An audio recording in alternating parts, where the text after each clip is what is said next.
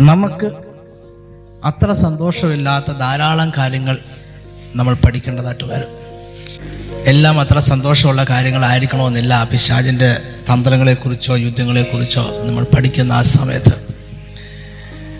അത്ര സന്തോഷകരമല്ലാത്ത കാര്യങ്ങളും സത്യമാണെന്ന് മനസ്സിലാക്കി നിങ്ങൾ ഏറ്റെടുക്കുന്നതാണ് ഏറെ. നന്ന് ഏറെ. നല്ല നിങ്ങൾക്ക് വിടുതലതാണ് സഹായമായിരിക്കുന്നത്. ഉദാഹരണത്തിന് ഞാൻ കഴിഞ്ഞ ക്ലാസ്സിൽ പഠിപ്പിച്ചപ്പോൾ വളരെ കോൺട്രവേഴ്സ്യൽ ആയിട്ടുള്ള പെൻഡക്കോസ് വിശ്വാസികൾ എന്നെ ഓടിച്ചിട്ടടിക്കാൻ സാധ്യതയുള്ള ഒരു കാര്യം ഞാൻ പറഞ്ഞു. പെൻഡക്കോസ് വിശ്വാസികളിലും ഭൂതമുണ്ടാകാം രക്ഷിക്കപ്പെട്ട് അഭിഷേകം പ്രാപിച്ച് കൃപാപരമുള്ളവരിലും ഭൂതമുണ്ടാകാം ഇതിന് ശേഷം ഞാൻ ഈ ക്ലാസ് പ്രിപ്പയർ ചെയ്യാനായിട്ട് ചില ബ്രദറൻ വിശ്വാസികളുടെ വേദപണ്ഡിതന്മാരുടെ ഈ ക്ലാസ് പ്രിപ്പയർ ചെയ്യാനായിട്ട് ചില ബ്രദറൻ വേദപണ്ഡിതന്മാരുടെ പുസ്തകങ്ങൾ ഞാൻ റെഫർ ചെയ്തപ്പോൾ ബ്രദറൻകാരാണെന്ന് ഓർക്കണം. അവർക്ക് ഭൂതത്തിലോ വിശാലിലോ ആത്മാവിലോ വിശ്വാസമില്ലാത്തവരാണെന്ന് ഓർക്കണം. ആ ബ്രദറൻ വേദപണ്ഡിതന്മാർ പറയുന്നത് വിശ്വാസികളിൽ ഭൂതം ഉണ്ടാകാം. അപ്പോൾ പെന്തുക്കോസ് വിശ്വാസികൾ മാത്രമല്ല അല്ലെങ്കിൽ പെന്തുക്കോസ് വേദപണ്ഡിതന്മാർ മാത്രമല്ല പറയുന്നത് ബ്രദറൻ വേദപണ്ഡിതന്മാർ പോലും പറഞ്ഞൊരു കാര്യമുണ്ട്. രക്ഷിക്കപ്പെട്ട് ശാനപ്പെട്ടവരിലും ഭൂതം ഉണ്ടാകാം. അന്ന് ഞാൻ പറഞ്ഞ വ്യാഖ്യാനങ്ങൾ ഓർക്കുന്നുണ്ടായിരിക്കും ഭൂതം ഉണ്ടാകാമെന്ന് പറഞ്ഞാൽ നിങ്ങളുടെ ജീവിതത്തിന്റെ ചില ഭാഗങ്ങളെ ദുരാത്മശക്തികൾ നിയന്ത്രിക്കുകയും കൈയടക്കി വെക്കുകയും ചെയ്തിരിക്കുന്നു എന്ന് മാത്രമേ അതിന് അർത്ഥമുള്ളൂ. അത് ആ കാര്യത്തിൽ ഞാൻ കിടക്കാൻ ആഗ്രഹിക്കുന്നില്ല. അപ്പോൾ വളരെ അൺപ്ലസന്റ് ആയിട്ടുള്ള ധാരാളം കാര്യങ്ങൾ നമുക്ക് ഈ ക്ലാസ്സുമായി ഡീൽ ചെയ്യുമ്പോൾ നമുക്ക് കേൾക്കേണ്ടതായിട്ട് വരും. അതിൽ സത്യമുണ്ടോ എന്ന് നിങ്ങൾ മനസ്സിലാക്കി അത് ഏറ്റെടുക്കുന്നതാണ് എപ്പോഴും നിങ്ങൾക്ക് വിടുതൽ എന്ന് പറയുന്നത്. ഞാൻ സ്പിരിച്വൽ വാർഫറിനെ കുറിച്ച് യുദ്ധത്തെക്കുറിച്ച് പറയുമ്പോൾ ഞാൻ ആദ്യം വായിക്കാൻ ആഗ്രഹിക്കുന്ന ഒരു വാക്യമുണ്ട്. കുരുന്തർക്കെഴുത ലേഖനം പതിനഞ്ചാം അധ്യായം അമ്പത്തി ഏഴാമത്തെ വാക്യം ഉണ്ട്. നമ്മുടെ കർത്താവായ യേശു ക്രിസ്തു മുഖാന്തരം നമുക്ക് ജയം നൽകുന്ന ദൈവത്തിന് സ്തോത്രം. ഞാൻ ഈ വാക്യം വായിച്ചു എന്ന് മാത്രമേ ഉള്ളൂ. ഈ പറയുന്ന സകല വൈശാചിക യുദ്ധത്തിലും നമുക്ക് ജയമുണ്ട്. അത് നിങ്ങളൊന്ന് ഓർക്കാൻ വേണ്ടി ഞാൻ ഈ വാക്യം ആദ്യമേ വായിച്ചു എന്ന് മാത്രമേ ഇതിനെ പേര് വിശദീകരിക്കാനൊന്നും ആഗ്രഹിക്കുന്നില്ല ഇപ്പോൾ.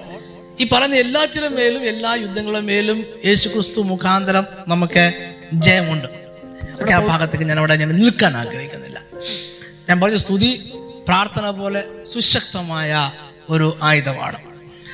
രണ്ടര മണിക്കൂർ തുടർച്ചയായി ഞാൻ നിന്നെ സ്തുതിക്കുന്നു എന്ന് മാത്രം പറഞ്ഞ് യേശുവെ നന്ദി യേശുവെ സ്തോത്രം എന്ന് പറഞ്ഞിരിക്കാൻ കഴിയുന്ന കരിസ്മാറ്റിക്കാരൻ ആത്മാവില്ലെന്ന് വിമർശിക്കുന്നതിന് മുമ്പേ നിങ്ങൾ ഏറ്റവും കുറഞ്ഞ വർഷം രണ്ട് മിനിറ്റെങ്കിലും അങ്ങനെ സ്തുതിക്കാൻ കഴിഞ്ഞിരിക്കണം.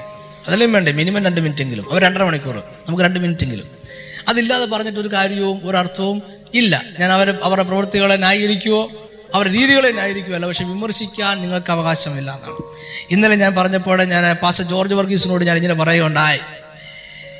ലോകത്തിൽ അബോഷനെതിരെ ഗർഭചിത്രത്തിനെതിരെ ലോകത്തിലെമ്പാടും ആൾക്കാരെ ക്രമീകരിക്കുകയും അതിനെതിരെ പ്രക്ഷോഭണം നടത്തുകയും ചെയ്യുന്ന കത്തോലിക്കക്കാരൻ സ്വർഗത്ത് പോകത്തില്ല എന്ന് പറയുന്നതിന് മുമ്പായി ബന്ധുക്കോസാരായ പാസ്റ്റർമാർ അവർ നടത്തിയ അബോഷനെ ഓർത്ത് ദൈവസന്നിധിയിലെ ക്ഷമ ചോദിക്കുകയും ബന്ധുക്കോസുകാരായ ഡോക്ടർമാർ അവർ നടത്തിയ അബോഷനെ ഓർത്ത് ദിവസങ്ങളിൽ ക്ഷമ ചോദിക്കുകയും ചെയ്യേണ്ടത് ആവശ്യമാണ്. ആ നാളെ നിങ്ങളെ ഇറങ്ങിച്ചത് പ്രസംഗിച്ചാൽ അവൻ തിരിച്ചു ചോദിച്ചാൽ നിനക്ക് മറുപടി പറയാൻ കഴിയത്തില്ല. കർത്താവിന്റെ സകല കൽപ്പനകളും അനുസരിക്കണമെന്ന് പ്രസംഗിക്കുന്ന പാസ്റ്റർ ശ്രീധരൻ വാങ്ങിച്ചുണ്ടല്ലോ കിട്ടിയത് എന്ന് ചോദിച്ചാൽ മറുപടി പറയാൻ ആ പാസ്റ്റർക്ക് ഇല്ല. മൈക്കിന് മുമ്പ് നിൽക്കുമ്പോൾ കേൾക്കുന്ന ജനങ്ങൾ പാവപ്പെട്ടവരായതുകൊണ്ട് നിങ്ങൾ ജീവിച്ചു പോവുക. എന്നോട് കൈത്തരം അനേക കാര്യങ്ങൾ പിശാചുമായിട്ടുള്ള ആത്മീയയുദ്ധത്തിൽ വരും. വരുമ്പോൾ ഞാൻ വ്യക്തമായി പറഞ്ഞുകൊണ്ടിരിക്കും. നിങ്ങൾക്ക് ഇഷ്ടപ്പെട്ട ഇല്ലെങ്കിലും ഞാൻ പറയും. ഒരു കാരണവശാലും അറ്റങ്ങൾ ഉണ്ടാക്കാൻ സാധ്യമല്ല. ഞാൻ ഞാൻ ഇൻട്രൊഡക്ഷൻ ആണ് പറയുന്നത്. കാരണം ഇൻട്രൊഡക്ഷൻ നോക്കണം. ഇന്നത്തെ മുഴുവൻ സമയം ഇൻട്രൊഡക്ഷൻ ആണ്. പഠിക്കുന്ന കാര്യങ്ങൾ എന്നാലും വലിയ ഹെവി അല്ല. അവിടെ വേഗത്തിൽ പറഞ്ഞു പോകാൻ കഴിഞ്ഞ് വിചാരിക്കുന്നു. ഒന്ന് ആത്മീയ യുദ്ധം. അതൊരു കഥയല്ല. ഇറ്റ്സ് എ റിയാലിറ്റി അതൊരു യാഥാർത്ഥ്യമാണ്. ആത്മീയ യുദ്ധം എന്ന് പറയുന്നത് ചില ദേവദാസന്മാർ മാത്രം കെട്ടി ഉണ്ടാക്കിയ ചമച്ചുണ്ടാക്കിയ ഒരു സംഭവങ്ങളോ കഥയോ അല്ല. അല്ലെങ്കിൽ അവർക്ക് വിശ്വാസത്തെ പേടിപ്പിച്ചിരുത്താൻ വേണ്ടി ഉണ്ടാക്കിയിരിക്കുന്ന ഒരു കാര്യമല്ല ആത്മീയ യുദ്ധം എന്ന് പറയുന്നത്. ഇറ്റ്സ് എ റിയാലിറ്റി അതൊരു യാഥാർത്ഥ്യമാണ്. അങ്ങനെ ഒരു യുദ്ധം ഉണ്ട്. അപ്പൊ നിങ്ങൾ യുദ്ധം ഉണ്ടെന്ന് വിശ്വസിക്കുന്നില്ലെങ്കിലും അങ്ങനെ ഒരു യുദ്ധം ഉണ്ട്. അവിടെ നിങ്ങൾ എന്ത് വിശ്വസിക്കുന്നു എന്നുള്ളതല്ല പ്രശ്നം. യുദ്ധം ഉണ്ടെന്നുള്ളതാണ് പ്രശ്നം. ആദ്യം നിങ്ങൾ മനസ്സിലാക്കുക നിങ്ങൾക്കെതിരെ ഒരാൾ യുദ്ധം ചെയ്തുകൊണ്ടിരിക്കുന്നുണ്ട്. ഇറ്റ് ഇസ് എ റിയാലിറ്റി നിങ്ങൾ വിശ്വസിച്ചാലും ഇല്ലെങ്കിലും നിങ്ങൾ തയ്യാറെടുത്താലും ഇല്ലെങ്കിലും നിങ്ങൾ എതിരെ പ്രസംഗിച്ചുകൊണ്ട് നടന്നാലും ഇല്ലെങ്കിലും നിങ്ങൾക്കെതിരെ പിശാജ് യുദ്ധം ചെയ്യുന്നുണ്ട്. ഈ യുദ്ധം ഒരു യാഥാർത്ഥ്യമാണ്. രണ്ടാമതായിട്ട് എല്ലാ ക്രിസ്ത്യാനികളും ക്രിസ്ത്യാനികൾ ഉദ്ദേശിച്ചത് രക്ഷിക്കപ്പെട്ടവരെ കുറിച്ചാണ് അവർ മാത്രമേ ക്രിസ്ത്യാനായിട്ടുള്ളൂ അപ്പൊ എല്ലാ ക്രിസ്ത്യാനികളും അല്ലെങ്കിൽ എല്ലാ രക്ഷിക്കപ്പെട്ടവരും ഈ യുദ്ധത്തിൽ പങ്കാളികളാണ്. നോക്കി എല്ലാ ക്രിസ്ത്യാനികളും ഈ യുദ്ധത്തിൽ പങ്കാളികളാണ്.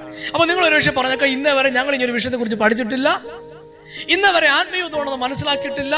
അതുകൊണ്ട് ഇത്രയും നാളും ഞങ്ങൾ പങ്കാളികളല്ലായിരുന്നു. ഇപ്പോൾ മുതലാണ് പങ്കാളികൾ. ആ ധാരണ തെറ്റാണ്. നിങ്ങൾ അന്ന് മുതലേ പങ്കാളികളാ. അന്ന് മുതലേ നിങ്ങൾ യുദ്ധം ചെയ്യേണ്ടവരാ. അവിടെ നിങ്ങൾ പിശാചിന്റെ എല്ലാ അമ്പുകളെയും സ്വീകരിക്കുകയും തിരിച്ചൊരെണ്ണം പോലും അങ്ങോട്ട് അയച്ചില്ല എന്ന് മാത്രമേ ഉള്ളൂ. You are a part of it നിങ്ങൾ ഇതിന്റെ അകത്ത് പാർട്ടാണ് പങ്കാളികളാണ്. നിങ്ങൾ യുദ്ധം ചെയ്താലും ഇല്ലെങ്കിലും നിങ്ങൾ പാർട്ടാണ് മൂന്നാമതായിട്ട് ഈ യുദ്ധത്തെ മാറ്റി വെക്കാൻ കഴിയത്തില്ല. ഓക്കെ ഈ യുദ്ധത്തെ ഒരു കാരണവശാലും നാളത്തേക്കോ മറ്റന്നാളത്തേക്കോ മറ്റൊരു അവസരത്തേക്കോ മാറ്റിവെക്കാൻ കഴിയത്തില്ല. ഞാൻ കുറച്ചുകൂടെ പക്വതയിൽ എത്തുമ്പോൾ എന്ന് പറയാനായിട്ട് കഴിയത്തില്ല നിങ്ങൾ എപ്പോൾ രക്ഷിക്കപ്പെട്ടോ ആ സമയം മുതൽ നിങ്ങൾ യുദ്ധത്തിലാണ്. നിങ്ങൾ പക്വത എത്തുമ്പോഴല്ല യുദ്ധം ഉണ്ടാകുന്നത്. എപ്പോൾ രക്ഷിക്കപ്പെട്ടോ ആ സമയം മുതൽ ആ മൊമെന്റ് മുതൽ നിങ്ങൾ യുദ്ധത്തിലെ ഒരു പാർട്ടായിട്ട് മാറി. രക്ഷിക്കപ്പെടാത്തവരും യുദ്ധത്തിലെ പാർട്ടാണ്. ഞാൻ പറഞ്ഞു വരുന്നുണ്ട് ആ കാര്യങ്ങൾ രക്ഷിക്കപ്പെട്ടവരും രക്ഷിക്കപ്പെടാത്തവരും യുദ്ധത്തിലെ ഭാഗമാണ്. രക്ഷിക്കപ്പെട്ടവർ ഇപ്പുറത്തെ സൈഡിലാണെന്ന് മാത്രമേ ഉള്ളൂ. അവന് പിശാചിനെതിരെയുള്ള യുദ്ധത്തിൽ അവനൊരു ഭാഗമാണ്. ഈ യുദ്ധത്തിൽ അയവ് വരുത്താൻ സാധ്യമല്ല. അയവ് വരുത്താൻ സാധ്യമല്ല. എന്ന് പറഞ്ഞാൽ നമുക്ക് സ്ലോയിൽ പോകാനോ ഇത്രയും എനിക്ക് വേണ്ട അത്രയും സാറ് ചെയ്യട്ടെ ഞാൻ അത്ര രൂക്ഷമായി ചെയ്യുന്നില്ല എന്ന് വിചാരിക്കാനോ സാധ്യമല്ല. നിങ്ങളോടുള്ള യുദ്ധം നിങ്ങൾ ചെയ്തേ മതിയാകും. അത് ആർക്കും പകരമായി ചെയ്യാനായിട്ട് സാധ്യമല്ല. ഒരു എക്സ്ക്യൂസോ ഒരു അയവ് വരുത്താനോ ഞാൻ ഇച്ചിരി സ്ലോയിലെ നീങ്ങുന്നുള്ളൂ പറയാനോ സാധ്യമല്ല. നിങ്ങളോട് പിശാചിതം ചെയ്തുകൊണ്ടേയിരിക്കുകയാണ്. മൂന്നാ ഏറ്റവും അവസാനമായിട്ട് അടുത്തതായിട്ട് ഏറ്റവും അവസാനം അടുത്തതായിട്ട് പിശാജ് നിരന്തരം യുദ്ധം ചെയ്യുന്നു. ഇരുപത്തിനാല് മണിക്കൂറും യുദ്ധം ചെയ്യുന്നു. മുന്നൂറ്റി അറുപത്തഞ്ച് ദിവസവും യുദ്ധം ചെയ്യുന്നു. ഓർക്കണം പിശാജ് നിരന്തരമായി ഇരുപത്തിനാല് മണിക്കൂറും മുന്നൂറ്റി അറുപത്തഞ്ച് ദിവസവും യുദ്ധം ചെയ്യുന്നു. നമ്മളാണെങ്കിലോ പ്രാർത്ഥിക്കുമ്പോൾ യുദ്ധം ചെയ്യുന്നു. അത് രാവിലെയും വൈകിട്ടും. രാവിലെ അഞ്ച് മിനിറ്റും വൈകിട്ട് ചൂടെ കൂടുതൽ സമയം കിട്ടുന്നത് കൊണ്ട് പത്ത് മിനിറ്റ്. പിശാജാണെങ്കിൽ ട്വന്റി ഫോർ അവേഴ്സ് അല്ലെങ്കിൽ പല വിശ്വാസികളും യുദ്ധം ചെയ്യുന്നത് ഉപവാസ പ്രാർത്ഥന ക്രമീകരിക്കുമ്പോഴേ ഉള്ളൂ. അല്ലാത്തപ്പോഴില്ല പിശാജ് ഇരുപത്തിനാല് മണിക്കൂർ മുന്നൂറ്ററുപത്തഞ്ച് ദിവസം എന്ത് ചെയ്തുകൊണ്ടിരിക്കുകയാണ്? മുന്നൂറ്ററുപത്തഞ്ച് ദിവസവും പിശാജ് യുദ്ധം ചെയ്തുകൊണ്ടേയിരിക്കുകയാണ്. അപ്പൊ നിങ്ങൾ യുദ്ധം ചെയ്യാത്ത സമയത്തും ആര് യുദ്ധം ചെയ്യുന്നുണ്ട്? പിശാജ് നിങ്ങൾക്കെതിരെ യുദ്ധം ചെയ്യുന്നു ഓർക്കണം നിങ്ങൾ മറന്നു പോരുത് അപ്പൊ അതിന് ഫലം നിങ്ങൾക്കറിയാം. നമ്മൾ അങ്ങോട്ട് യുദ്ധം ചെയ്യാത്തപ്പോൾ ഇങ്ങോട്ട് യുദ്ധം ചെയ്തുകൊണ്ടിരുന്നാൽ എന്താ സംഭവിക്കുന്നത് നമുക്കറിയാം. ഇവിടെ നമ്മൾ തകർന്നുകൊണ്ടേ ഇരിക്കുകയാണ് അടുത്തതായിട്ട് നിങ്ങൾ ഓർക്കേണ്ട അടുത്ത കാര്യം. ഇന്നലെ ചെയ്ത യുദ്ധം കൊണ്ട് ഇന്ന് മതിയാകയില്ല. ശരി ഇരുപത്തൊന്ന് ദിവസത്തെ ഉപവാസം കഴിഞ്ഞപ്പോൾ ഇത് മതിയാകും പിന്നീട് ഓടാൻ എന്ന് വിചാരിക്കരുത്. ഇന്നലത്തെ യുദ്ധം ഇന്നലെ അവസാനിച്ചു. കാരണം പിശാജ് ഇന്നും എന്ത് ചെയ്തുകൊണ്ടിരിക്കുകയാണ്? യുദ്ധം ചെയ്തുകൊണ്ടിരിക്കുകയാണ്. അപ്പൊ ഇന്നലെ ചെയ്ത യുദ്ധം കൊണ്ട് ഇന്ന് മതിയാകത്തില്ല. ഇന്നും നിങ്ങൾ എന്തുകൊണ്ടിരിക്കണ്ടോ യുദ്ധം ചെയ്തുകൊണ്ടേ ഇരിക്കേണ്ടിയിരിക്കുന്നു ഒരു ക്രിസ്ത്യാനി യുദ്ധം ചെയ്യാതെ ഒഴിഞ്ഞു മാറി നിൽക്കുന്നത് കൊണ്ട് പിശാജ് അവനോട് യുദ്ധം ചെയ്യാതിരിക്കുന്നില്ല. പെന്തുക്കൂസാരെ പഠിപ്പിക്കൽ പ്രധാനപ്പെട്ട ഒന്ന് ഇതാണ് കേരളത്തിലെ. നീ അനങ്ങാതെ അങ്ങ് നടക്കാന്നുണ്ടെങ്കിൽ പിശാജ് എന്ത് ചെയ്യത്തില്ല? നിന്നെ ഒന്നും ചെയ്ത വലിയ വിശ്വാസമൊന്നും പ്രസംഗിക്കരുത്. അപ്പൊ പിശാജ് ഒന്നും ചെയ്യത്തില്ല. വലിയ ആരാധന ഒന്നും വേണ്ട പിശാജ് ഒന്നും തന്നെ ചെയ്യത്തില്ല. ആ ധാരണ തെറ്റാണ്. നിങ്ങളോട് പിശാചിന് ഒരു സ്നേഹവും ഇല്ല ഓർക്കുന്നുണ്ടോ നിങ്ങൾ? ഡെമോളജി പഠിച്ച് ആദ്യം പഠിച്ചു ഇൻട്രൊഡക്ഷൻ നമ്മൾ പഠിച്ചു. പിശാചിന് നിങ്ങളോട് ഒരു സ്നേഹവും ഇല്ല. ഒരു താല്പര്യവും ഇല്ല അവനെ പൂജിക്കുന്ന ഒരാളോട് പോലും പിശാചിന് യാതൊരു താല്പര്യമില്ല ഒരു സേറ്റൻ വർഷിപ്പുകാരനും ശാന്തമായി മരിച്ചിട്ടില്ല. ഒരു സേറ്റൻ വർഷിപ്പുകാരനും സ്വസ്ഥമായും സന്തോഷത്തോടെ അവന്റെ ജീവിതം അവസാനിപ്പിച്ചിട്ടില്ല. അവൻ ഇത്രയും നാളും പിശാചിനെ ആരാധിച്ചല്ലോ എന്ന് വിചാരിച്ച് പിശാജ് അവനോട് ഒരു സ്നേഹവും കാണിച്ചിട്ടില്ല. അപ്പൊ നോക്കി ഞാൻ പറഞ്ഞ കാരണം ഒന്നുകൂടെ നിങ്ങൾ ഓർപ്പിക്കുന്നു. ഒന്ന് ഇതൊരു ആത്മീയ യുദ്ധം ഒരു യാഥാർത്ഥ്യമാണ്. ഇറ്റ്സ് നോട്ട് ഫേബിൾ അതൊരു കഥയല്ല ഇറ്റ് ഇസ് എ റിയാലിറ്റി അത് നിങ്ങൾ ആദ്യം മനസ്സിലാണ് കാര്യമാണ് ഇറ്റ് ഇസ് എ റിയാലിറ്റി ഒരു കഥയല്ല നിങ്ങളെ പേടിപ്പിക്കാനുള്ള കഥയല്ല ഇത് ഇതൊരു യാഥാർത്ഥ്യമാണ്. രണ്ടാമത് നിങ്ങൾ ഇതിന്റെ പങ്കാളികളാണ്. ഇഷ്ടപ്പെട്ടാലും ഇല്ലെങ്കിലും രക്ഷിക്കപ്പെട്ടോ you are a part of it നിങ്ങൾ ഇതിന്റെ പങ്കാളികളാണ്. മൂന്നാമതായിട്ട് യുദ്ധത്തെ നമുക്ക് നാളത്തേക്ക് മാറ്റി വെക്കാൻ കഴിയത്തില്ല. അടുത്തതായിട്ട് ഇതിന് അയവ് വരുത്താൻ കഴിയത്തില്ല. പിന്നീട് പിശാജ് ഇരുപത്തിനാല് മണിക്കൂറും മുന്നൂറ്റി അറുപത്തഞ്ച് ദിവസവും നിങ്ങളോട് യുദ്ധം ചെയ്തുകൊണ്ടിരിക്കുകയാണ്. നിങ്ങൾ അങ്ങോട്ട് യുദ്ധം ചെയ്യാത്തപ്പോഴും ഇങ്ങോട്ട് യുദ്ധം ചെയ്തു എന്നതിന്റെ അർത്ഥം. അതുകൊണ്ട് അങ്ങനെ ആകരുത്. ഇനി മുതൽ നമ്മളും ഇരുപത്തിനാല് മണിക്കൂറും മുന്നൂറ്ററുപത് ദിവസം എന്ത് ചെയ്യണം? യുദ്ധം ചെയ്തുകൊണ്ട് ഇരിക്കണം. ഇന്നലെ ചെയ്ത യുദ്ധം ഇന്ന് യൂസ്ഫുൾ അല്ല. അതുകൊണ്ട് ഇന്ന് നിങ്ങൾ യുദ്ധം ചെയ്തേ മതിയാവും. ഇന്നലത്തിനോട് ജീവിക്കാമെന്ന് ചിന്തിക്കരുത്. ഒരു ക്രിസ്ത്യാനിക്കും എന്ത് ചെയ്യാൻ കഴിയത്തില്ല? ഒഴിഞ്ഞു മാറി നിൽക്കാൻ കഴിയത്തില്ല. ഞാൻ ഇതെല്ലാം പറയുന്ന ആമുഖമാണ്. ആമുഖത്തിൽ ഞാൻ അടുത്ത ഭാഗം പറഞ്ഞത് യുദ്ധത്തിന്റെ മേഖലകൾ. നമുക്ക് എവിടെയൊക്കെ യുദ്ധം കാണാം സാധാരണ. എക്സ്ക്ലൂസീവ് അല്ല. ഞാൻ കഴിഞ്ഞ ഡെമണോളജി പറഞ്ഞു കൂട്ടി. ഇത് ക്ലാസ് പൂർണമായും എല്ലാ കാര്യങ്ങളും ഉൾക്കൊള്ളുന്നില്ല.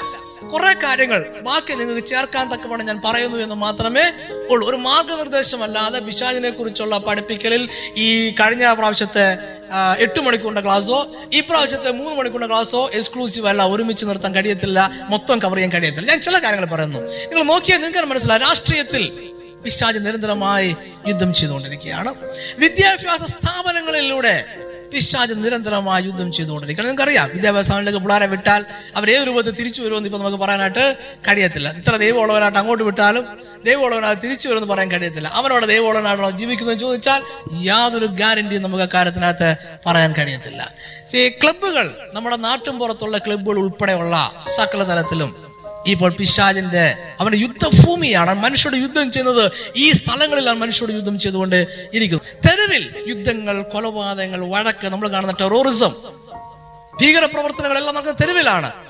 തെരുവിൽ യുദ്ധങ്ങൾ നടക്കുന്നു. അവന്റെ ഒരു യുദ്ധക്കളമാണ് തെരുവെന്ന് പറയുന്നത്. സ്ഥാപനങ്ങളിൽ ജോലി ചെയ്യുന്ന സ്ഥാപനങ്ങൾ നിരന്തരമായി നിങ്ങൾക്കെതിരെ യുദ്ധം ചെയ്തുകൊണ്ടിരിക്കുന്നു. നിങ്ങളുടെ മേലധികാരിക്ക് നിങ്ങളെ കാണുമ്പോഴേ ദേഷ്യമാണ്. നിങ്ങൾ താമസിച്ചെന്നാൽ മാത്രമേ അയാൾ ആബ്സെന്റ് വരയ്ക്കും. വേറെ ആൾ താമസിച്ചെന്നാൽ ഒരു പ്രശ്നവുമില്ല. നിങ്ങൾ തയ്യാറാക്കുന്ന എല്ലാ പേപ്പറും കുഴപ്പം പിടിച്ചാണ് നിങ്ങളുടെ മേലധികാരി പറഞ്ഞുകൊണ്ടിരിക്കും.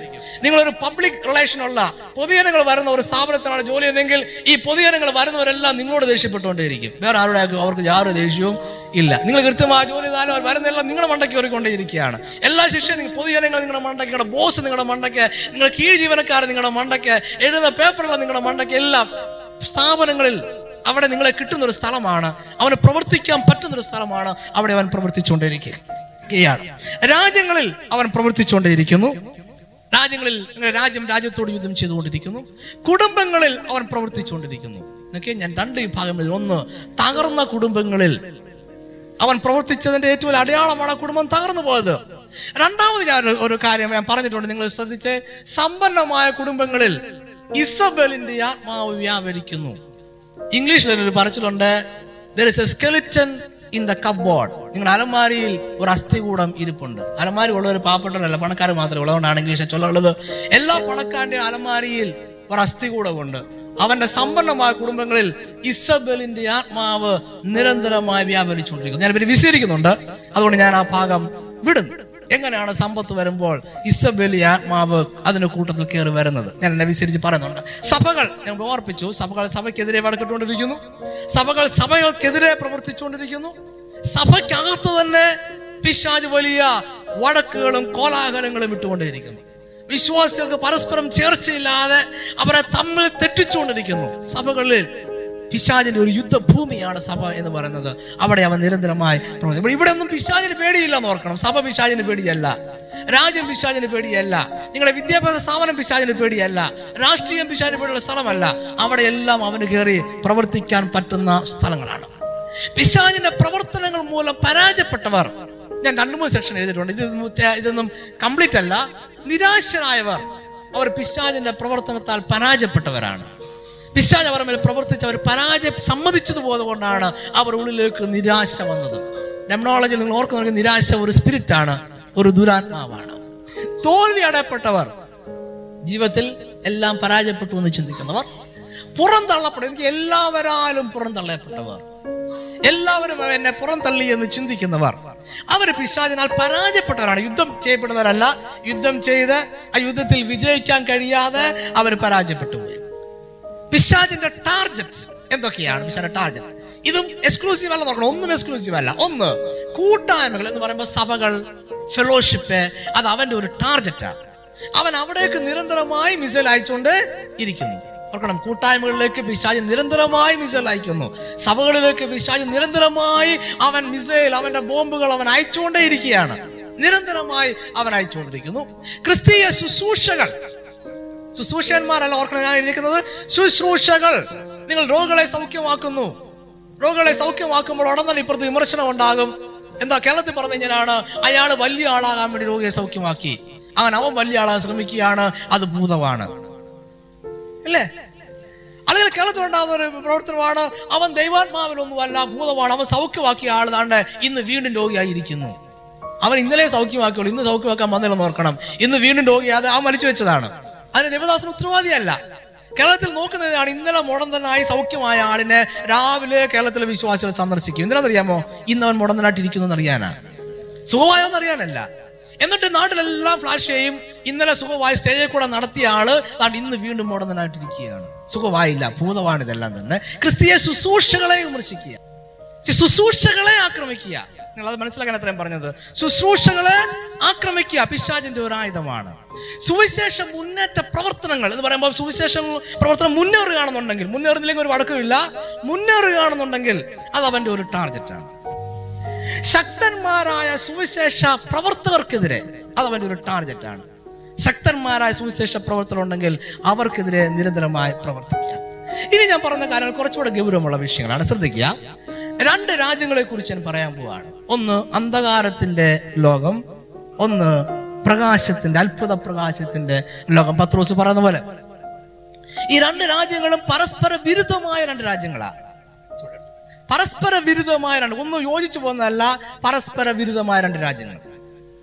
ഈ രണ്ട് രാജ്യങ്ങളല്ലാതെ മൂന്നാമത് രാജ്യം കൂടെ ഇല്ല. നിങ്ങൾ മനസ്സിലാക്കുന്നുണ്ടോ? ഞാൻ പറഞ്ഞത്? ഇത് രണ്ടും ഓപ്പോസിറ്റ് ആണ് പരസ്പര വിരുദ്ധമാണ്. ഇത് രണ്ടുമല്ല ഇതിന്റെ ഇടയ്ക്ക് നിൽക്കുന്ന ഒരു രാജ്യം ഇല്ല. ഒരു തണുപ്പം മട്ടിൽ നീങ്ങാൻ പറ്റുന്ന വേറൊരു രാജ്യം ഇല്ല. അത്ര ഒന്നും വേണ്ടാടാവേ എന്ന് പറഞ്ഞ രാജ്യം ഇല്ല. നമുക്ക് വടക്കും വയ്യാവലി ഇല്ലാതെ അങ്ങ് നീങ്ങുന്നതാണ് നല്ലതെന്ന് പറഞ്ഞു രാജ്യമേ ഇല്ല. രണ്ട് രാജ്യം മാത്രമേ ഉള്ളൂ. ഒന്ന് പിശാചിന്റെ രാജ്യം ഒന്ന് ദൈവത്തിന്റെ അത്ഭുത പ്രകാശത്തിന്റെ രാജ്യം. എല്ലാവർക്കും ദൈവത്തെ ശ്രദ്ധിക്കാം വീണ്ടും ജനനം പ്രാപിച്ച എല്ലാവരും ഇരുട്ടിന്റെ അല്ലെങ്കിൽ പിശാചിന്റെ അധികാരത്തിൽ നിന്നും വെളിച്ചത്തിന്റെ അധികാരത്തിലേക്ക് ദൈവത്തിലേക്ക് ജനിച്ചിരിക്കും അതാ പൗലോ പത്രോസ് പറയുന്നത്. നിങ്ങളെ അന്ധകാരത്തിൽ നിന്നും അത്ഭുത പ്രകാശത്തിലേക്ക് വിളിച്ചവൻ. അപ്പോസല പ്രവർത്തി പറഞ്ഞുകൊണ്ട് അന്ധകാരത്തിന്റെ ദൈവം എന്ന് പിശാചിനെ കുറിച്ച് പറയുന്നുണ്ട്. അതുകൊണ്ട് രക്ഷിക്കപ്പെടാത്തവരെല്ലാം അന്ധകാരത്തിൽ കഴിയുന്നവരാണ്. രക്ഷിക്കപ്പെടാത്തവരെല്ലാം പിശാചിന്റെ അധീനതയിൽ കഴിയുന്നവരാണ്. രക്ഷിക്കപ്പെടാത്തവരെല്ലാം പിശാചിന്റെ പടയാളികളാണ്. രണ്ട് രാജ്യമേ ഉള്ളൂ. ഏതെങ്കിലും ഒരു രാജ്യത്ത് നിങ്ങൾ അംഗമായ മതിയാകും. രക്ഷിക്കപ്പെട്ടവർ ദൈവത്തിന്റെ പടയാളിയാണ്. അവൻ വെളിച്ചത്തിന്റെ അധികാരത്തിലാണ് ജീവിക്കുന്നത്. അവൻ ദൈവത്തിന്റെ സേവകനായി ദൈവത്തിന് വേണ്ടി യുദ്ധം ചെയ്തുകൊണ്ടിരിക്കുകയാണ്. ഇതിന്റെ ഇടയ്ക്ക് മറ്റൊരു രാജ്യമില്ല. ഈ രണ്ട് രാജ്യങ്ങളും സ്നേഹത്തോടെ അല്ല കഴിയുന്നത്. ഈ രണ്ട് രാജ്യങ്ങളും നിരന്തരമായി യുദ്ധം ചെയ്തുകൊണ്ടിരിക്കുന്നു. അപ്പോൾ നിങ്ങൾ ഒന്നുകിൽ ആ രാജ്യത്ത് അല്ലെങ്കിൽ ഈ രാജ്യത്ത് ആ രാജ്യത്താണെങ്കിലും നിങ്ങൾ യുദ്ധം ചെയ്തുകൊണ്ടിരിക്കുന്നു. ഈ രാജ്യത്താണെങ്കിലും നിങ്ങൾ എന്ത് ചെയ്യാണ് നിങ്ങൾ യുദ്ധം ചെയ്തുകൊണ്ടേയിരിക്കുകയാണ്. ആ രാജ്യത്ത് നിങ്ങൾ പിശാചിന് വേണ്ടി യുദ്ധം ചെയ്യുന്നു. ഈ രാജ്യത്ത് നിങ്ങൾ ദൈവത്തിന് വേണ്ടി യുദ്ധം ചെയ്യുന്നു എന്ന് മാത്രമേ ഉള്ളൂ. ഈ യുദ്ധത്തിന് ചില പ്രത്യേകതകൾ ഞാൻ അവിടെ എഴുതിയിട്ടുള്ള ഒന്ന് യുദ്ധം പ്രാപഞ്ചികമാണെന്ന് പറഞ്ഞാൽ യൂണിവേഴ്സൽ ആണ്. ഈ ഭൂമിയിൽ മാത്രം ഉള്ളതല്ല ഈ പ്രപഞ്ചം മുഴുവൻ നിറഞ്ഞു നിൽക്കുന്നതാണ് യുദ്ധം എന്ന് പറയുന്നത്. നിങ്ങൾ ഈ ഭൂമി വിട്ടിട്ട് ചന്ദ്രനിൽ പോയി താമസിച്ചാലും ചൊവ്വയിൽ പോയി താമസിച്ചാലും ഈ യുദ്ധം ഉണ്ട്. കാരണം യൂണിവേഴ്സലാണ് സകല ദൈവം സൃഷ്ടിച്ച സകലതിനോടും പിശാജ് യുദ്ധം ചെയ്തുകൊണ്ടേയിരിക്കുകയാണ്. യൂണിവേഴ്സലാണ് പിശാജി ഭൂമിയോട് പോലും എന്ത് ചെയ്തുകൊണ്ടിരിക്കുകയാണെന്ന് അറിയാമോ യുദ്ധം ചെയ്തുകൊണ്ടിരിക്കുകയാണ്. എഫ് എസ് ലേഖനം നമുക്ക് വാക്യം എഫ് എസ് ലേഖനം ആറാം അധ്യായം പത്തും മുതൽ പന്ത്രണ്ടര വാക്യങ്ങൾ ഞാൻ എഴുതിയിട്ടുണ്ട്. അവിടെ നമ്മൾ നോക്കിയാൽ മനസ്സിലാവും. വാഴ്ചകളോട് അധികാരങ്ങളോട് ഈ അന്ധകാരത്തിന്റെ ലോകാധിപതിയോട് സർലോകങ്ങളിലെ ദുഷ്ടാത്മസേനയോട് വളരെ വ്യാപകമായ ഒരു യുദ്ധമാണ് നമുക്കുള്ളത്. രണ്ടാമതായിട്ട് എല്ലാ ക്രിസ്ത്യാനികളും യുദ്ധത്തിലാണ്. ഞാനത് പറഞ്ഞു കഴിഞ്ഞു. എഫ് എസ് ലേഖനം ആറാം അധ്യായം പന്ത്രണ്ടാമത്തെ വാക്യത്തിൽ ഇങ്ങനെ പൗലോസ് പറഞ്ഞു അതുകൊണ്ട് നിങ്ങൾ ദുർദിവസത്തിൽ എതിർപ്പാനും അവിടെ നിങ്ങൾ എഴുതിയിരിക്കുന്നത് അവിശ്വാസികളെ കുറിച്ചല്ല നിങ്ങൾ എഴുതിയിരിക്കുന്നത് വിശ്വാസികളെ കുറിച്ചാണ് ഓക്കെ? ഓക്കെ ഞാൻ വിടുന്നു. മൂന്നാമതായിട്ട് പോരാട്ടം പിശാചുമായിട്ടാണ്. ആരുമായിട്ടല്ല? മനുഷ്യരുമായിട്ടല്ല. നിങ്ങൾ ഓർക്കണം. മനുഷ്യരുമായി യുദ്ധം ചെയ്യാൻ പോയാൽ നമ്മൾ എങ്ങും എത്തിച്ചേരത്തില്ല. പോരാട്ടം നമുക്കുള്ളത് പിശാചുമായിട്ടാണ്. ഒരു മനുഷ്യനുമായിട്ട് നമുക്ക് യുദ്ധമില്ല. എപ്പോഴും ഞാൻ നിങ്ങളെ ഓർപ്പിക്കുന്ന ആ കാര്യങ്ങൾ മറന്നു പോരുത് യുദ്ധം മനുഷ്യരുമായി നമുക്കില്ല. യുദ്ധം പിശാചുമായി മാത്രമേ ഉള്ളൂ. അവനാണ് നമ്മുടെ എതിർ കക്ഷി ഓപ്പോസിറ്റ് കൺട്രി അവനാണ് ഞാൻ എഫ് എസ് ഒക്കെ ആറാം അധ്യായം പന്ത്രണ്ടാമത്തെ വാക്യം. ഡെറിക് പ്രിൻസ് ട്രാൻസ്ലേറ്റ് ചെയ്യുന്നത് ഞാൻ ഇവിടെ എഴുതിയിട്ടുണ്ട്. അത് നിങ്ങളൊന്ന് ഒന്ന് നോക്കുക. ഡയറക്ട് പ്രിൻസിന്റെ ട്രാൻസ്ലേഷൻ എങ്ങനെയാണെന്ന്. ഡയറക്ട് പ്രിൻസ് പറഞ്ഞാൽ നമ്മുടെ പോരാട്ടം ജഡരക്തങ്ങളോടല്ല ശരീര സഹിതമായ വ്യക്തികളോടല്ല ശരീരമുള്ള ഒരു വ്യക്തിയോട് നമുക്ക് പോരാട്ടം ഇല്ല. വ്യത്യസ്ത ദേശങ്ങളുടെ അധിപതികളായിരിക്കുന്നവരും എന്ന് പറഞ്ഞാൽ ഓരോ ദേശത്തിനും ഓരോ അധിപതിയുണ്ട്. ആ ദേശാധിപതി എപ്പോഴും നമ്മളോട് എന്തുകൊണ്ടിരിക്കുന്നു? യുദ്ധം ചെയ്തുകൊണ്ടിരിക്കുന്നു. അപ്പൊ വ്യത്യസ്ത ദേശങ്ങളിലൂടെ അധിപതികളായിരിക്കുന്നവരും അവിടെ നമുക്ക് യുദ്ധമുണ്ട്. വൈവിധ്യമാർന്ന അധികാരങ്ങളുള്ളവർ. ഒരു അധികാരമുള്ളവർക്കുള്ളത് വ്യത്യസ്തമായ ധാരാളം അധികാരങ്ങൾ അവർക്കുണ്ട്. അപ്പൊ വ്യത്യസ്ത ദേശാധിപതിയും വൈവിധ്യമാർന്ന അധികാരങ്ങളുള്ള വ്യത്യസ്ത ദേശാധിപതിയും വൈവിധ്യമാർന്ന അധികാരങ്ങളുള്ളവരും പദവികളുള്ളത് എന്ന് വെച്ചാൽ ധാരണ പദവികൾ എന്ന് പറയുമ്പോൾ പദവികൾ. എന്താണ്? President vice president secretary joint secretary treasurer ഇങ്ങനെ പദവി ഉള്ളത് പോലെ തന്നെ. അല്ലെങ്കിൽ ഓഫീസിലെ മാനേജർ അസിസ്റ്റന്റ് മാനേജർ പിന്നെ അതിന്റെ കീഴ് ഹെഡ് ക്ലർക്ക് സാധാരണ ക്ലർക്ക് പിയൂണ് ഇങ്ങനെ പദവി ഉള്ളത് പോലെ തന്നെ പിശാചിനും എന്തുണ്ട്? പദവികളുണ്ട്. ആ പദവിയിലാണ് പിശാചി പ്രവർത്തിക്കുന്നത്. അവരോഹണ ക്രമത്തിൽ നൽകപ്പെട്ടവർ എന്ന പദവികൾ കൃത്യമായി ഇതുപോലെ ക്രമം ക്രമമായി താഴേക്ക് നൽകപ്പെട്ടിരിക്കുന്നവരോടും ഈ അന്ധകാരത്തിന്റെ ലോകാധിപതികളോടും സ്വർലോകത്തിലെ ദുഷ്ടാത്മ സേനയോടുമാണ് നമുക്ക് പോരാട്ടമുള്ളത്. അത് ഡെറിക് പ്രിൻസിന്റെ വിവർത്തനമാണ്. അദ്ദേഹം ഗ്രീക്കിൽ നിന്നും നേരിട്ട് അദ്ദേഹത്തിന് താല്പര്യം തോന്നിയത് പോലെ വിവർത്തനം ചെയ്താണ് കൃത്യമായിട്ട് അങ്ങനെ ആയിരിക്കണമെന്ന് അദ്ദേഹം നിർബന്ധിക്കുന്നില്ല. അദ്ദേഹത്തിന് ഇഷ്ടം തോന്നിയ വിവർത്തനമാണ്. എന്നാലും അർത്ഥം കുറച്ചുകൂടെ നമുക്ക് വ്യക്തമായി മനസ്സിലാക്കാൻ കഴിയുന്നു. സാത്താന്റെ സാമ്രാജ്യത്തിന്റെ പ്രത്യേകത അത് സുസംഘടിതമാണെന്നാണ്. അത് ഡെറിപ്രിൻസിന്റെ വാക്കിന് മനസ്സിലാക്കണം. ഡെറിപ്രിൻസിന്റെ വാക്യത്തിൽ അതാണ് പറയുന്നത് വ്യത്യസ്ത ദേശങ്ങളുടെ അധിപതി പിന്നെ വൈവിധ്യമാർന്ന അധികാരങ്ങൾ പദ്ധതികൾ എന്നിവ അവരോഹണ ക്രമത്തിൽ കൊടുത്തിരിക്കുന്നു. സുസംഘടിതമായ ഒരു സാമ്രാജ്യം. അപ്പൊ നിങ്ങൾക്കെതിരെ നിൽക്കുന്നത് ഒരു വ്യക്തി മാത്രമല്ല നമ്മൾ ഒരു രാജ്യമാണ് നിൽക്കുന്നത്. അത് ഏത് രാജ്യമാണ്? സുസംഘടിതമായ ഒരു രാജ്യം. അപ്പൊ വളരെ സംഘടിതമായ ഒരു രാജ്യത്തിനെതിരെ നിൽക്കുന്ന ഒരു സഭ എങ്ങനെയായിരിക്കണം സംഘടിതമായിരിക്കണം. സുസംഘടിതമായ ഒരു സഭയായിരിക്കണം. ആണ് സുസംഘടിതമായ ഒരു സാമ്രാജ്യമാണ് അവന്റെത്. സുസംഘടിതമായ ഒരു സഭയ്ക്ക് മാത്രമേ എതിരായി പ്രവർത്തിക്കുവാൻ കഴിയത്തുള്ളൂ. ഇതുവരെയായിട്ടും സാത്താന്റെ സാമ്രാജ്യം എന്ത് ചെയ്തിട്ടില്ല? പൂർണമായും തകർന്നിട്ടില്ല. സാത്താന്റെ കേന്ദ്ര സ്ഥാനം എവിടെയാണ്? ഞാൻ ഇവർ വിശദീകരിക്കാൻ പോവാണ്. ഒന്ന് അവൻ ആകാശങ്ങളിൽ സ്വർഗങ്ങളിൽ സ്വർഗസ്ഥലങ്ങളിൽ അവൻ ഇപ്പോഴും എത്തിച്ചേരാൻ കഴിയുന്നുണ്ട്. അവൻ എവിടെയാണ് വസിക്കുന്നത്? എഫ് എസ് ലേഖനം ആറാമത് പന്ത്രണ്ടാമത്തെ വാക്യങ്ങൾ വായിച്ചാണ് വീണ്ടും വായിക്കാത്തത്. അവൻ ആ സ്വർഗങ്ങളിൽ അവൻ എത്തിച്ചേരാൻ ഇപ്പോഴും കഴിയും. ഈ യോബിന്റെ പുസ്തകത്തിൽ നമ്മളത് കാണുന്നുണ്ട്. സ്വർഗത്തിൽ അവൻ കയറി ചെല്ലുന്ന കാര്യം കാണുന്നുണ്ട്. കൊരന്തലേഖനത്തിൽ വെളിച്ച ദൂതന്റെ വേഷം ഇടയ്ക്കിടയ്ക്ക് അവൻ ഇടാൻ കഴിയുന്നു. വെളിപാട് നമ്മൾ കാണുന്ന നമ്മുടെ സഹോദരന്മാരെ രാപ്പകൽ ദൈവസ്ഥാനിൽ കുറ്റം ചുമത്തുന്ന അപവാദിയായ പിശാജ്. ഓക്കെ പിശാജ് ദൈവസന്നിധിയിലാണ് നമ്മുടെ സഹോദരന്മാരെ എന്ത് ചെയ്യുന്നത്? രാപ്പകൽ കുറ്റം ചുമത്തുന്നത്. അതുകൊണ്ട് അവന് തീർച്ചയായിട്ടും എന്തിനു കഴിയുന്നുണ്ട്? അവന് ദൈവസന്നിധിയിൽ ചെന്ന് ചേരുവാൻ കഴിയുന്നുണ്ട്. ഈ പിശാജ് എവിടാണ് ഇരിക്കുന്നത്? പിശാജിന്റെ സ്ഥാനം എവിടാണ്? നമ്മുടെ ഞങ്ങൾക്ക് ചില ഫോർത്ത് ഡയമെൻഷനുമായിട്ട് ചെറിയ ബന്ധമുണ്ട് ഞാൻ പറയുന്ന കാര്യങ്ങൾക്ക്. നമ്മൾ അതിനെപ്പറ്റി പഠിക്കാൻ പോകണം പഠിക്കണമെന്ന് നമ്മൾ ആദ്യം മനസ്സിലാക്കേണ്ടത് നമുക്ക് അവിടെ സ്വർഗങ്ങളെ കുറിച്ച് അല്ലെ ദൈവം ഇരിക്കുന്ന സ്വർഗത്തെ കുറിച്ച് ഒക്കെ നമ്മൾ മനസ്സിലാക്കേണ്ടിയിരിക്കുന്നു. ഒന്ന് ഉൽപ്പത്തി പുസ്തകം ഒന്നാം ഒന്നാമത്തെ വാക്യത്തിൽ ആദിയിൽ ദൈവം ആകാശവും ഭൂമിയും സൃഷ്ടിച്ചു എന്നൊരു വാക്കുണ്ട്. അതിലെ ആകാശം എന്ന് പറയുന്നത് ഇംഗ്ലീഷിൽ എഴുതിയ വാക്ക് ഹെവൻസ് എന്നാണ് സ്വർഗങ്ങൾ എബ്രായ ഭാഷയിലും അത് പറയുന്നത് സ്വർഗം എന്നല്ല പറയുന്നത് സ്വർഗങ്ങൾ എന്നാണ്.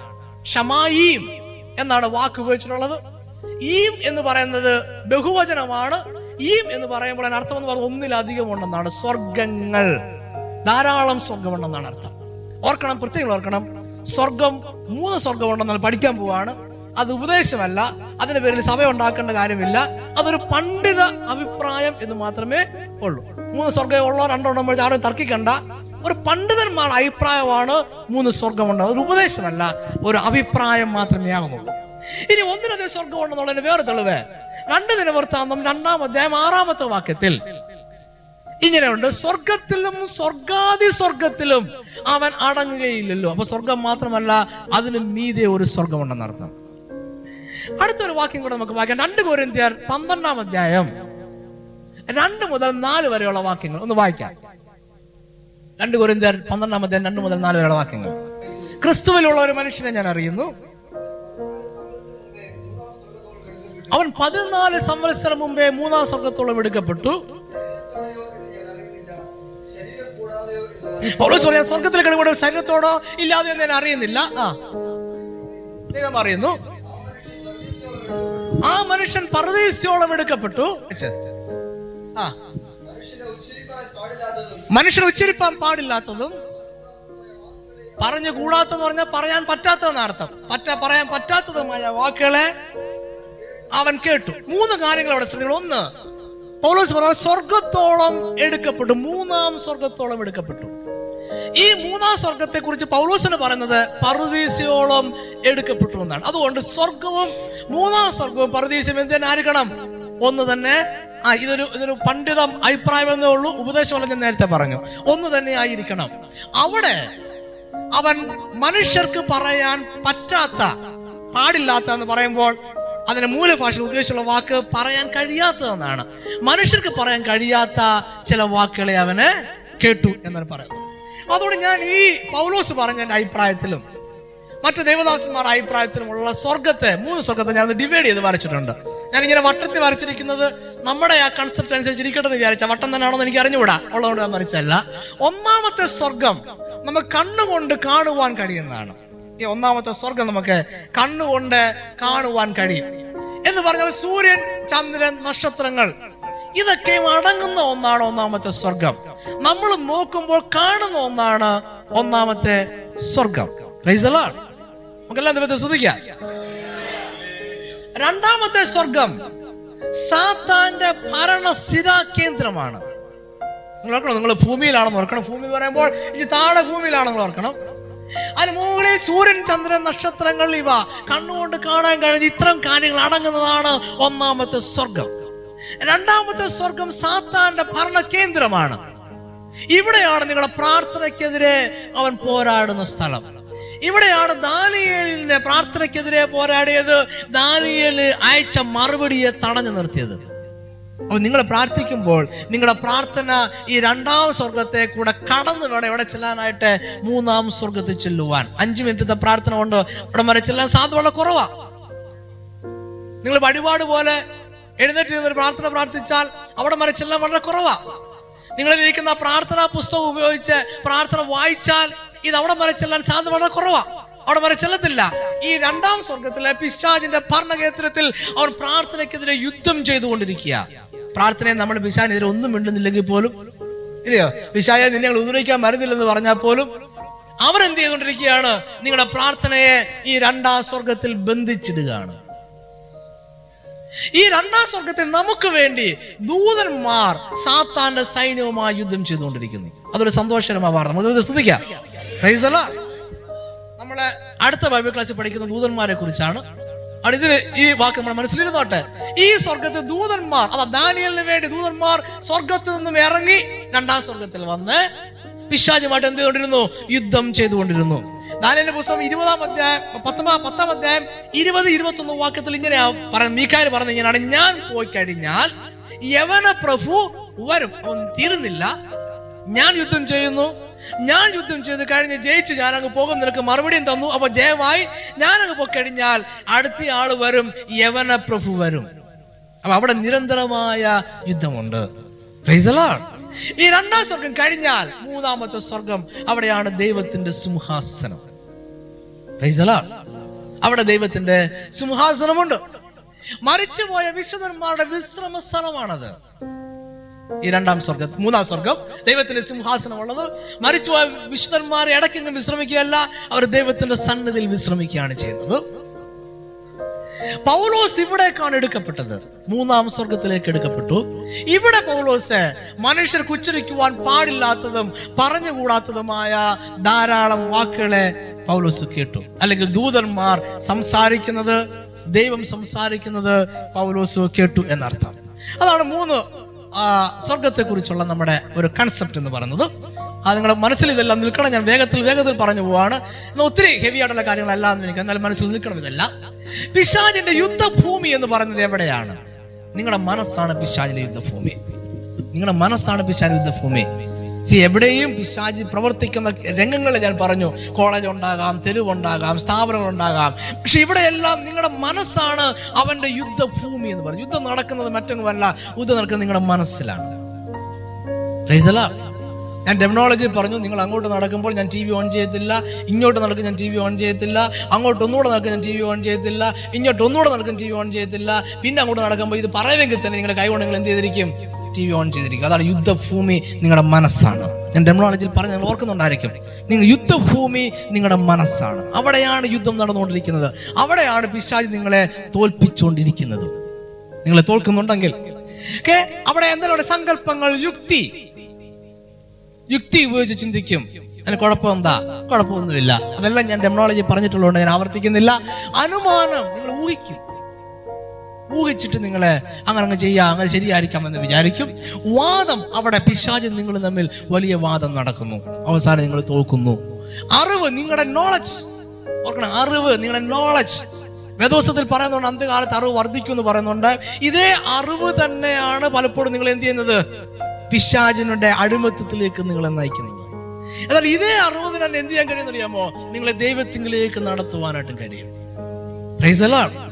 ഞാൻ ഇന്നലെ പാസ്റ്റർ ജോർജ് വെൽസിനോട് പറഞ്ഞപ്പോൾ ഞാൻ പറഞ്ഞു ഈ കാലഘട്ടത്തിൽ ദൈവത്തിന്റെ പ്രമാണം അനുസരിച്ച് ജീവിക്കണമെന്നുണ്ടെങ്കിൽ അറിവുണ്ടായിരിക്കണം. അല്ലാത്തവർക്ക് ആർക്കും ജീവിക്കാൻ കഴിയത്തില്ല. കാരണം അല്ലാത്തവരെ പിശാ യുക്തിയും അനുമാനങ്ങളും വാദവും ഇട്ടിട്ട് എന്ത് ചെയ്യുന്നറിയാമോ അവൻ അവരോട് യുദ്ധം ചെയ്ത് ജയിച്ചിരിക്കും. Lord. അതുകൊണ്ടാണ് ഞാൻ സിനിമ കാണുന്നത് എത്ര പറഞ്ഞാലും ടി വി സിയിൽ കാണുന്നത് എത്ര പറഞ്ഞാലും നമ്മുടെ സഭയിലെ വിശ്വാസികൾ പോലും ടി വി സിയിൽ കണ്ടുകൊണ്ടിരിക്കുന്നത്. കാരണം ഈ ഈ അറിവില്ല അതുകൊണ്ടാണ്. അറിവുണ്ടെങ്കിൽ ഒരിക്കലും അങ്ങനെ ചെയ്തു ചെയ്യത്തത് ഇല്ല. വിചാരം. നിങ്ങളുടെ വിചാരം മനസ്സ് ഒരു യുദ്ധക്കളമാണ്. ഞാൻ പറഞ്ഞല്ലോ നിങ്ങൾ എന്നോട് പിണങ്ങി പോകാൻ സാധ്യത വളരെ കണ്ടുകൊണ്ടാണ് ഞാൻ ഈ മൂന്ന് ദിവസം നിൽക്കുന്നത്. നിങ്ങൾ പിണങ്ങാനുള്ള വളരെ സാധ്യത ഉണ്ട് കണ്ടുകൊണ്ട് തന്നെ മൂന്ന് ദിവസം നിൽക്കുകയാണ് സിനിമ കാണുന്നതിനെ കുറിച്ച് ഞാൻ വാക്ക് ഞാൻ ഉപയോഗിക്കുന്നുണ്ട് വരുന്നുണ്ട് ആ വാക്ക്. ആ വാക്ക് ഉപയോഗിക്കാൻ ഞാൻ പോവുകയാണ്. ഓക്കെ ഈ ശത്രുവിന്റെ യുദ്ധഭൂമിയാണ് നിങ്ങളുടെ മനസ്സ്. അവിടെയാണ് യുദ്ധം ഒരിക്കലും ടി വിയിലല്ല യുദ്ധം. ഒരിക്കലും ഇന്റർനെറ്റിലല്ല യുദ്ധം. ഒരിക്കലും കോളേജിന്റെ ക്യാമ്പസിന്റെ ഗ്രൗണ്ടിലല്ല യുദ്ധം. അവർ യുദ്ധഭൂമിയാണ്. അതല്ല പ്രശ്നം. അവിടുത്തെ കെട്ടിടമല്ല പ്രശ്നം. നിങ്ങളുടെ കൂട്ടുകാരനല്ല പ്രശ്നം. നീ കേട്ടോടാ? നിന്റെ കൂട്ടുകാരനല്ല പ്രശ്നം. പിന്നെ എന്താ പ്രശ്നം എന്നറിയാമോ? നിന്റെ മനസ്സിലാണ് യുദ്ധം നടക്കുന്നത്. അവിടെയാണ് പ്രശ്നം നടക്കുന്നതല്ല. വെറുതെ നിന്റെ കൂട്ടുകാരനെ ചീത്ത വിളിക്കരുത്. അവനല്ല കുഴപ്പക്കാരൻ. നിന്റെ മനസ്സാണ് കുഴപ്പക്കാരൻ. ശത്രു നിർമ്മിക്കുന്ന ശക്തി കേന്ദ്രങ്ങൾ. ഒന്ന് മുൻവിധിയാണ് ശക്തി കേന്ദ്രം. മുൻവിധി എന്ന് പറഞ്ഞാൽ എന്താ പറയുക ഞാൻ ഇവിടെ എക്സ്പ്ലനേഷൻ എഴുതാതെ വിട്ടുപോയതാണ്. അങ്ങനെ വിട്ടതാണ് സ്ഥലം പരിമിതി മൂലം. മുൻവിധി എന്ന് പറഞ്ഞാൽ എനിക്ക് അറിഞ്ഞുകൂടാത്തതെല്ലാം തെറ്റാണെന്ന് പറയുന്നതാണ് മുൻവിധി. എനിക്ക് അറിഞ്ഞുകൂടാത്തതെല്ലാം തെറ്റാണ്. നമുക്ക് അറിഞ്ഞുകൂടാത്തതെല്ലാം തെറ്റാണെന്ന് പറയുന്നതാണ് മുൻവിധി എന്ന് പറയുന്നത്. അങ്ങനെ ഒരിക്കലും മുൻവിധി ഉണ്ട്. മുൻവിധി പിശാജ് കെട്ടുന്ന ഒരു ശക്തി കേന്ദ്രമാണ്. ഈ മുൻവിധിയിലൂടെയാണ് അവൻ നിങ്ങളെ ബന്ധിക്കുന്നത്. മുൻവിധിയിലൂടെയാണ് അവൻ നിങ്ങളെ നിങ്ങളോട് പോരാടി നിൽക്കുന്നത്. Praise പൊതുവെ ശ്രദ്ധിക്കാം. മുൻവിധി. എനിക്കറിഞ്ഞുകൂടാത്തതെല്ലാം തെറ്റാണ്. അത് അവന്റെ ഒരു ശക്തി കേന്ദ്രമാണ്. മുൻ സങ്കല്പങ്ങൾ. രണ്ട് നമ്മൾ ചെറിയ ബന്ധമുണ്ട്. നമുക്ക് മുമ്പുള്ള സങ്കല്പങ്ങൾ അതായത് ആത്മീയ ശുശ്രൂഷ ഇങ്ങനെയൊക്കെ ആകാവുള്ളൂ എന്നുള്ള ഒരു സങ്കല്പം. ആരാധന ഇങ്ങനെ ആകാവുള്ളൂ എന്നുള്ളൊരു സങ്കല്പം. താഴെ ഇരിക്കണം എന്നുള്ള ഒരു സങ്കല്പം. ഈ സങ്കല്പങ്ങൾ പിശാചിന് ഒരു ശക്തി കേന്ദ്രമാണ്. See, നമ്മുടെ ശക്തി കേന്ദ്രം മുൻ സങ്കല്പങ്ങൾ.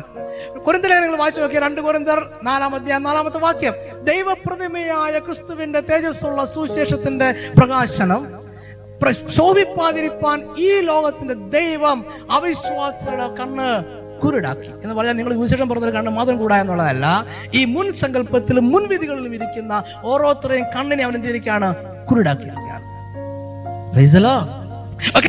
വെളിച്ചത്തിന്റെ രാജ്യത്തിന്റെ സവിശേഷതകൾ. ഒന്ന് രാജാവിനോട് അചഞ്ചലമായ ചേഞ്ച് ചെയ്യാത്ത ഭക്തി ഉണ്ടായിരിക്കണം. നിങ്ങളുടെ രാജാവ് നിങ്ങളുടെ ദൈവം. ഒരു അചഞ്ചലമായ ഭക്തി ഉണ്ടായിരിക്കണം. ദൈവത്തിൽ പൂർണമായ ആശ്രയം ഉണ്ടായിരിക്കണം. ദൈവത്തിൽ ആശ്രയമല്ലാതെ മറ്റൊന്നിനും നിങ്ങളെ രക്ഷിക്കാൻ നിങ്ങളെ വിടുവിക്കാൻ കഴിയത്തില്ല. ദൈവത്തോടുള്ള പൂർണ അനുസരണം ഉണ്ടായിരിക്കണം. അതുകൊണ്ടാണ് നിങ്ങൾ ശാനപ്പെടണമെന്ന് ഞാൻ നിർബന്ധമായും പറഞ്ഞത്. രക്ഷിക്കപ്പെടുന്ന ഒരാൾ ഉടനെ ശാനപ്പെട്ടിരിക്കണം. അവന്റെ ദൈവത്തോട് പൂർണമായ അനുസരണം ഉണ്ടായിരിക്കണം.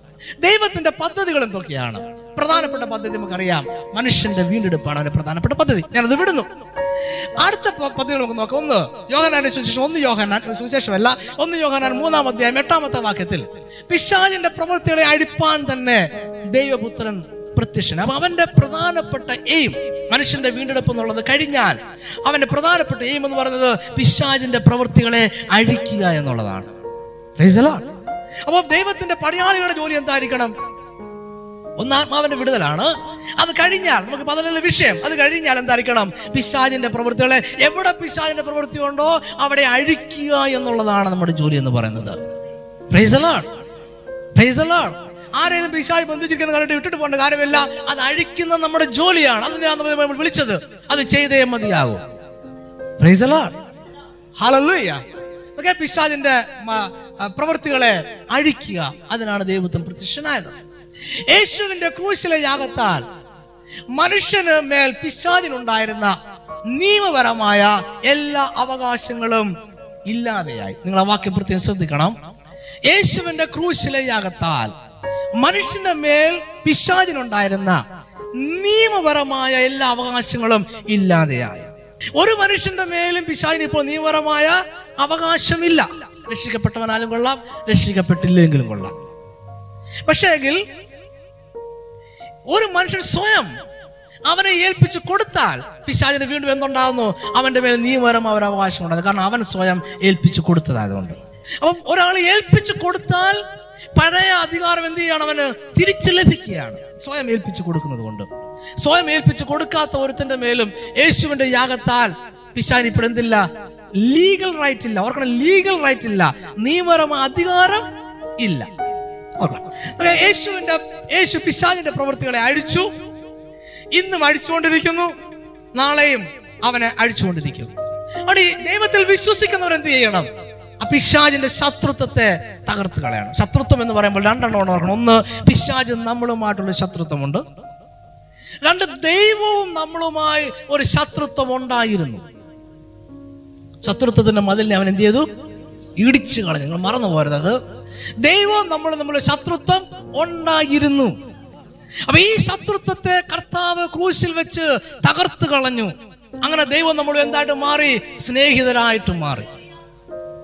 Praise the Lord. കർത്താവ് തന്നെ പറഞ്ഞ വാക്കാണ് ഇനി നിങ്ങളെ ഞാൻ ശിഷ്യ ദാസന്മാരെന്ന് വിളിക്കത്തില്ല. ഇനി നിങ്ങൾ എന്റെ സ്നേഹിതന്മാരാകുന്നു. യു ആർ മൈ ഫ്രണ്ട്സ് അപ്പൊ ഈ ശത്രുത്വം തകർക്കപ്പെട്ടത് ക്രൂശിലാണ്. അത് ആരിലൂടെ മാത്രമേ തകർക്കപ്പെട്ടുള്ളൂ? യേശുവിലൂടെ മാത്രം. ഓർക്കരുത് നിങ്ങൾ ചിന്തിക്കരുത്. യശയാ പ്രവാചകനിലൂടെ നിങ്ങളുടെ ശത്രുത്വം തകർന്നു എന്ന് വിചാരിക്കരുത്. അല്ലെങ്കിൽ എരമ്യാ പ്രവാചകൻ നിങ്ങളുടെ ശത്രുത്വം തകർന്നിട്ടില്ല. അല്ലെങ്കിൽ യാക്കോബിലൂടെ നിങ്ങളുടെ ശത്രുത്വം കരുവേലത്തിന് കീഴിൽ സ്വർണം കുഴിച്ചിട്ട് യാക്കോബിലൂടെ ദൈവവും നിങ്ങളും നമ്മുടെ ശത്രുത്വം തകർന്നിട്ടില്ല. ദൈവവും നിങ്ങളും നമ്മുടെ ശത്രുത്വം തകർന്നത് കായവര ക്രൂശിൽ യേശുവിലൂടെ മാത്രമേ ഉള്ളൂ. ഈ യേശുവിലൂടെ അല്ലാതെ നിങ്ങൾ ദൈവത്തിന്റെ അടുത്ത് ചെന്നാൽ ദൈവം സൈന്യങ്ങളോട് ചോദിക്കും ഇവനെ കൊന്നക്കാൻ ഞാൻ നേരത്തെ പറഞ്ഞിട്ടില്ലയോ. രക്ഷിക്കപ്പെടാത്ത ഒരുവനും ദൈവത്തിന്റെ സ്നേഹിതനല്ല. ദൈവത്തിന്റെ സുഹൃത്തല്ല. അവൻ ദൈവത്തിന്റെ ശത്രുവാണ്. അവനെ കൊന്നേക്കാൻ ദൈവം ഓൾറെഡി തന്റെ സൈന്യത്തിന് കൽപ്പന കൊടുത്തിട്ടുണ്ട്. ശത്രുത്വത്തെ തകർക്കുക.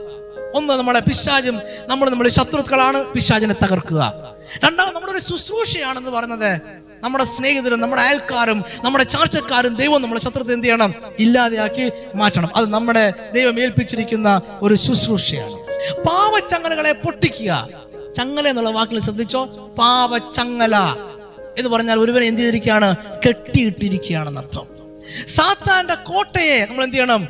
ഇടിച്ച് തകർക്കണം. കോട്ടയെ കുറിച്ച് ഞാൻ പിന്നീട് പറയുന്നുണ്ട് അതുകൊണ്ട് ഞാൻ അത് വേഗത്തിൽ അങ്ങ് വിടുകയാണ്. എനിക്കൊരു ഒത്തിരി വേഗത്തിലാണ് ഞാൻ നീങ്ങുന്നതെന്ന് അറിയാം കാസറ്റ് വീടും കേൾക്കുക എന്നുള്ളത് വേറെ മാർഗം കുറച്ചുകൂടെ ഹൃദയസ്ഥമാകാനായിട്ട്. പ്രധാനമായും നമ്മുടെ ബൈബിൾ ക്ലാസ്സിൽ നാല് കാര്യങ്ങളെ ബേസ് ചെയ്താണ് നിൽക്കുന്നത്. ഒന്ന് നിങ്ങളുടെ രാജാവിനെ അറിയുക. നിങ്ങളുടെ ശത്രുവിനെ അറിയുക. നിങ്ങളെ തന്നെ അറിയുക. നിങ്ങളുടെ സർവായുധങ്ങളെ കുറിച്ച് അറിയുക. ഞാൻ ഇത്ര നേരം പറഞ്ഞത് ഇൻട്രൊഡക്ഷൻ ആണ്. ഇനി ഞാൻ ബൈബിൾ ക്ലാസ്സിലേക്ക് കടക്കുകയാണ്. ഓക്കെ ഈ നാല് കാര്യങ്ങളാണ് നമ്മൾ ഈ ക്ലാസ്സിൽ ഡീൽ ചെയ്യുന്നത്. ഒന്ന് നിങ്ങളുടെ രാജാവിനെ അറിയുക. രണ്ടാമത് നിങ്ങളുടെ ശത്രു ആരാന്നറിയാം നമുക്ക് ഓൾറെഡി അറിയാം. നമ്മൾ പഠിച്ചു കഴിഞ്ഞു. മൂന്നാമതായിട്ട് നിങ്ങളെ തന്നെ അറിയുക. നാലാമത് നിങ്ങളുടെ കയ്യിലുള്ള ആയുധങ്ങളെ കുറിച്ച് അറിയുക. നമുക്ക് ഒന്നാമത്തെ ഭാഗ്യം മാത്രം പതിനഞ്ച് മിനിറ്റ് എടുക്കത്തുള്ളൂ. നോക്കിയിട്ട് നമുക്ക് ഇന്ന് നിർത്താം. നിങ്ങളുടെ ദൈവം ആരാണെന്ന് അറിയുക. ദാനിയലിന്റെ പുസ്തകം പതിനൊന്നാം അദ്ദേഹം മുപ്പത്തൊണ്ടാമത്തെ വാക്യത്തിൽ വാക്ക് ഞാൻ എടുത്തെഴുതിയിട്ടുണ്ട്. തങ്ങളുടെ ദൈവത്തെ അറിയുന്ന ജനം ഉറച്ചു നിന്ന് സിനിമ കാണുമെന്നാണോ വീര്യം പ്രവർത്തിക്കുമെന്നാണ്. എനിക്കൊന്ന് ടി വിക്ക് അത് സിനിമ ഒന്നും നാളത്തോട് വരത്തില്ലെന്ന് തോന്നുന്നു. തങ്ങളുടെ ദൈവത്തെ അറിയുന്ന ജനം ഉറച്ചു നിന്ന് വീര്യം പ്രവർത്തിക്കും. അവർ അത്ഭുതങ്ങൾ ചെയ്യുന്ന വീര്യം എന്ന് പറഞ്ഞാൽ അസാധാരണമായ അത്ഭുത ഇന്നലെ ചെയ്തതല്ല ഇന്നലെ ചെയ്തതല്ല അസാധാരണമായ അത്ഭുത പ്രവൃത്തികൾ അവർ ചെയ്യുമെന്നാണ്. ഞാൻ പറയേണ്ട കാര്യമില്ല. ദൈവം ആരാണ് നിങ്ങളോട് പരിചയപ്പെടുത്തേണ്ട കാര്യമില്ല. എങ്കിൽ ഞാൻ വെറുതെ ഒരു ലിസ്റ്റ് എഴുതിയെന്നേ ഉള്ളൂ. അത് വെറുതെ ഞാൻ എഴുതിയെന്നേ ഉള്ളൂ. നിങ്ങളോട് പരിചയപ്പെടുത്തുന്നില്ല മറ്റു സഭകൾ ഉപയോഗിക്കുകയാണെങ്കിൽ പറയാൻ വേണ്ടി ഞാൻ എഴുതിയേക്കുന്നതാണ്. അവൻ ഉന്നതങ്ങളിൽ ദൈവമഹത്വമാണ്. സകലതിന്റെയും സൃഷ്ടാവാണ്. ദൈവത്തിന്റെ അഭിഷിക്തനാണ്. പൂർണനായ രാജാവാണ്. നിത്യനായ രാജാവാണ്. നിത്യവചനമാണ്. നീതിയുള്ള ഭരണാധിപനാണ്. ജീവിക്കുന്ന സത്യമാണ്. സർവശക്തനാണ് സർവജ്ഞാനിയാണ് അതിവിശുദ്ധനാണ് മഹത്വത്തിൽ ജയാളിയായ രാജാവാണ് സമാധാന പ്രഭുവാണ് വെളിച്ചത്തിന്റെ ഉറവിടമാണ് അവൻ സ്നേഹമാണ് അവൻ എല്ലാത്തിന്റെയും ദൈവമാണ് അവൻ സകലതിന്റെയും നിയമപരമായ അധികാരിയാണ്. അവനാണ് സകലത്തിന്റെയും നിയമപരമായ അധികാരമുള്ളത് ഞാൻ ഈ പേപ്പറിൽ ആദ്യം എഴുതിയിരിക്കുന്ന വാക്കുണ്ട് യേശു ജയാളിയാണ്. നമ്മൾ അത് മാത്രം ഓർത്താൽ മതിയാകും. ബാക്കി എല്ലാം മറന്നാലും നമുക്ക് ഈ വിഷയത്തിൽ പ്രശ്നമില്ല. ഇവിടെ നമ്മൾ പറഞ്ഞ ഒരു കാര്യമുണ്ട്. നമ്മുടെ യേശു നമ്മുടെ ദൈവം ആരാണ് നമ്മുടെ രാജാവ് ആരാണ് അവൻ ജയാളിയാണ്. അവൻ ശത്രുവിനെ തോൽപ്പിച്ച രാജാവാണ്. ശത്രുവിന്റെ മേൽ ജയമെടുത്ത രാജാവാണ്. വിക്ടോറിയസ് കിങ് അവൻ ജയാളിയായ ഒരു രാജാവാണ് നമ്മുടെ രാജാവ്. നമ്മൾ യുദ്ധക്കളത്തിലാണെന്ന് ഓർക്കണം. യുദ്ധക്കളത്തിൽ നമ്മുടെ രാജാവ് ആരാണെന്ന് അറിയാൻ യുദ്ധം ചെയ്യാൻ പോലും സാധ്യമല്ല നമുക്ക്. നമ്മുടെ രാജാവ് ആരാണെന്ന് മനസ്സിലാക്കിയേ പറ്റും. ഞാൻ നിങ്ങളോട് പണ്ട് ഓർപ്പിച്ചിട്ടുള്ളത് പോലെ ഇസ്രായേൽ ജനം മിശ്രമിലായിരുന്നപ്പോൾ പത്ത് ബാധകൾ അവരുടെ കണ്ണിന് മുന്നിൽ വെച്ച് നടന്നതിന്റെ പ്രധാനപ്പെട്ട ഉദ്ദേശം എന്ന് പറയുന്നത് അവരെ സംബന്ധിച്ചുള്ള ഉദ്ദേശം എന്ന് പറയുന്നത് അവർ ദൈവം ആരാണെന്ന് അവർ മനസ്സിലാക്കണമെന്നുള്ളതായിരുന്നു. അതുകൊണ്ടാണ് ദൈവം എന്ത് ഓരോ ബാധ കഴിഞ്ഞപ്പോഴും ഫറവോന്റെ ഹൃദയത്തെ കഠിനമാക്കി. അടുത്ത ബാധ കഴിഞ്ഞപ്പോഴും ഫറവോന്റെ ഹൃദയത്തെ കഠിനമാക്കി. കാരണം ഫറവോന് വേണ്ടിയല്ല ഇത് അയക്കുന്നത്? പ്രധാനമായും അയക്കുന്ന ആർക്ക് വേണ്ടിയാണ്? ഇസ്ലേജനത്തിന് വേണ്ടിയാണ്. നാനൂറ്റി മുപ്പത് വർഷം അടിമത്തത്തിലായിരുന്ന ഇസ്രായേൽ ജനം. അടിമത്തത്തിൽ കഴിഞ്ഞിരുന്ന ഒരു ജനത്തിന് ഒരിക്കലും ഒരു രാജ്യത്തെ നയിക്കുവാൻ കഴിയത്തില്ല. അതുകൊണ്ടാണ് മിശ്രമിലായിരുന്ന ജനങ്ങളുടെ മനസ്സിനെ മാറ്റിയെടുക്കാൻ വേണ്ടി ദൈവം പത്ത് ബാധകളെ അയച്ച് ദൈവം ആരാണെന്ന് വെളിപ്പെടുത്തി. എന്നിട്ടും ഈ ജനം ചൊവ്വാഞ്ഞത് കൊണ്ടാണ് ദൈവം എന്ത് ചെയ്തത്? അവരെ മരുഭൂമിയിൽ വെച്ച് കൊന്നുകളെ അതായത് ഇവരെ കൊണ്ട് പറ്റത്തില്ല പുതിയ രാജ്യം ഉണ്ടാക്കാനും തോന്നിക്കൊണ്ടാണ് നിങ്ങളുടെ ദൈവം ആരാണെന്ന് മനസ്സിലാക്കുക. അവൻ ജയാളിയാണ്. അവനെ അറിഞ്ഞുകൂടാതെ യുദ്ധം ചെയ്യാൻ പോകരുത്. അവൻ ജയാളിയാണ്. അവൻ നിങ്ങളുടെ സകല ആവശ്യങ്ങൾക്കും മതിയായവനായ ദൈവമാണ്. നിങ്ങളുടെ രോഗങ്ങൾക്ക് നിങ്ങളുടെ സാമ്പത്തിക പ്രശ്നങ്ങൾക്ക് നിങ്ങളുടെ സകല പ്രതിസന്ധികൾക്കും അവൻ മതിയായവനായ ദൈവമാണ്. നമ്മുടെ ദൈവം സകലതിനും മതിയായ ദൈവമാണ്. നമ്മുടെ ദൈവം ആരാണെന്ന് മനസ്സിലാക്കുക. അതാണ് ഏറ്റവും പ്രധാനപ്പെട്ട കാര്യം. യേശു പാപത്തെയും പ്രലോഭനങ്ങളെയും ജയിച്ച ദൈവമാണ്. അവൻ മരുഭൂമിയിലെ സകല പരീക്ഷകളെയും ജയിച്ച ജയാളിയായ ദൈവമാണ്. അവൻ റോമൻ പടയാളികളെ ജയിച്ച ദൈവമാണ്. അവൻ ക്രൂശിനെ ജയിച്ച ദൈവമാണ്. അവൻ റോമ ഗവൺമെന്റിനെ മുദ്രയെ ജയിച്ച ദൈവമാണ്. അവൻ ആ കല്ലടയ്ക്ക് മുകളിൽ വെച്ചിരുന്ന പാറയെ ഭേദിച്ച അതിനെ ജയിച്ച ദൈവമാണ് അവൻ പാതാളത്തെ ജയിച്ച ദൈവമാണ് അവൻ സാത്താനെ ജയിച്ച ദൈവമാണ് സാത്താന്റെ സകല കൂട്ടത്തിനും ജയിച്ച ദൈവമാണ് അവൻ ഭൂമിയെ ജയിച്ച ദൈവമാണ് അവൻ രണ്ടാമത്തെ സ്വർഗത്തെ ജയിച്ച ദൈവമാണ് അവൻ ജയാളിയായ ദൈവമാണ്. നിങ്ങൾ മറന്നു പോരുത് നിങ്ങളുടെ ദൈവം ആരാണെന്ന് നിങ്ങൾ വ്യക്തമായിട്ട് മനസ്സിലാക്കണം. യേശുവിന്റെ ഇപ്പോഴത്തെ സ്ഥാനം എവിടെയാണ്? അവിടെ യേശു എവിടെ ഇരിക്കുന്നോ? അവിടെയാണ് നിങ്ങൾ ഇരിക്കുന്നത്. മറന്നു പോകരുത്. യേശു എവിടെ ഇരിക്കുന്നു? അവിടെയാണ് രക്ഷിക്കപ്പെട്ട് ശാനപ്പെട്ട് വിശുദ്ധമായി ജീവിക്കുന്ന ഓരോ വിശ്വാസിയും ഇരിക്കുന്നത്. യേശു എവിടെ ഇരിക്കുന്നു? അവിടെ രക്ഷിക്കപ്പെട്ട് സ്നാനപ്പെട്ട് വിശുദ്ധ ജീവിതം നയിക്കുന്ന നിങ്ങൾ ഇരിക്കുന്നു. അത് ഓർക്കണം നിങ്ങൾ. സ്വർഗത്തിൽ ദൈവത്തിന്റെ വലത്ത് ഭാഗത്ത് ഇരിക്കുന്നു. എല്ലാ വാഴ്ചയ്ക്കും അധികാരത്തിനും ശക്തിക്കും കർത്തൃത്വത്തിനും മീതെ ഇരിക്കുന്നു. ഈ ലോകത്തിനും വരുവാനുള്ള ലോകത്തിനും മീതെ ഇരിക്കുന്നു.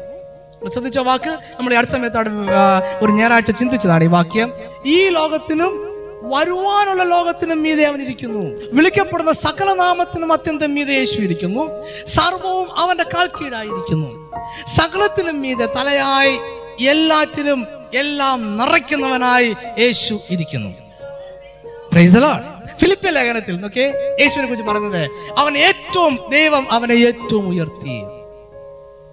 സകല നാമത്തിലും മേലായ നാമം കൊടുത്തു. ഫിലിപ്പിലേക്ക് എങ്ങനെയാ പറയുന്നത്? യേശുവിന്റെ നാമത്തിൽ സർവ സ്വർലോകരുടെയും ഭൂലോകരുടെയും അധോലോകരുടെയും മുടങ്കാൽ സകല മനുഷ്യരുടെയും മുടങ്കാൽ മടങ്ങും. എല്ലാ നാവും യേശു കർത്താവെന്ന് ഏറ്റു പറയും ഇതാണ് യേശുവിന്റെ സ്ഥാനം. യേശു അവിടെയാണ് ഇരിക്കുന്നത്. ഒന്ന് രണ്ട് ഷീറ്റൂടെ മാത്രമേ ഞാൻ വെക്കത്തുള്ളൂ. അതിനുശേഷം ഞാൻ ഈ ക്ലാസ് നിർത്തുകയാണ്. സ്വർഗരാജ്യത്തെ കുറിച്ച് പറഞ്ഞു അപ്പൊ നിങ്ങളുടെ ദൈവം ആരാണെന്നുള്ള ആ ചാപ്റ്റർ അവസാനിപ്പിക്കാൻ ചിന്തിക്കുന്നു. സ്വർഗരാജ്യം നാളെ ഇത്രയും ഉണ്ടായിരിക്കത്തില്ല കുറച്ചൊരു കുറവായിരിക്കും.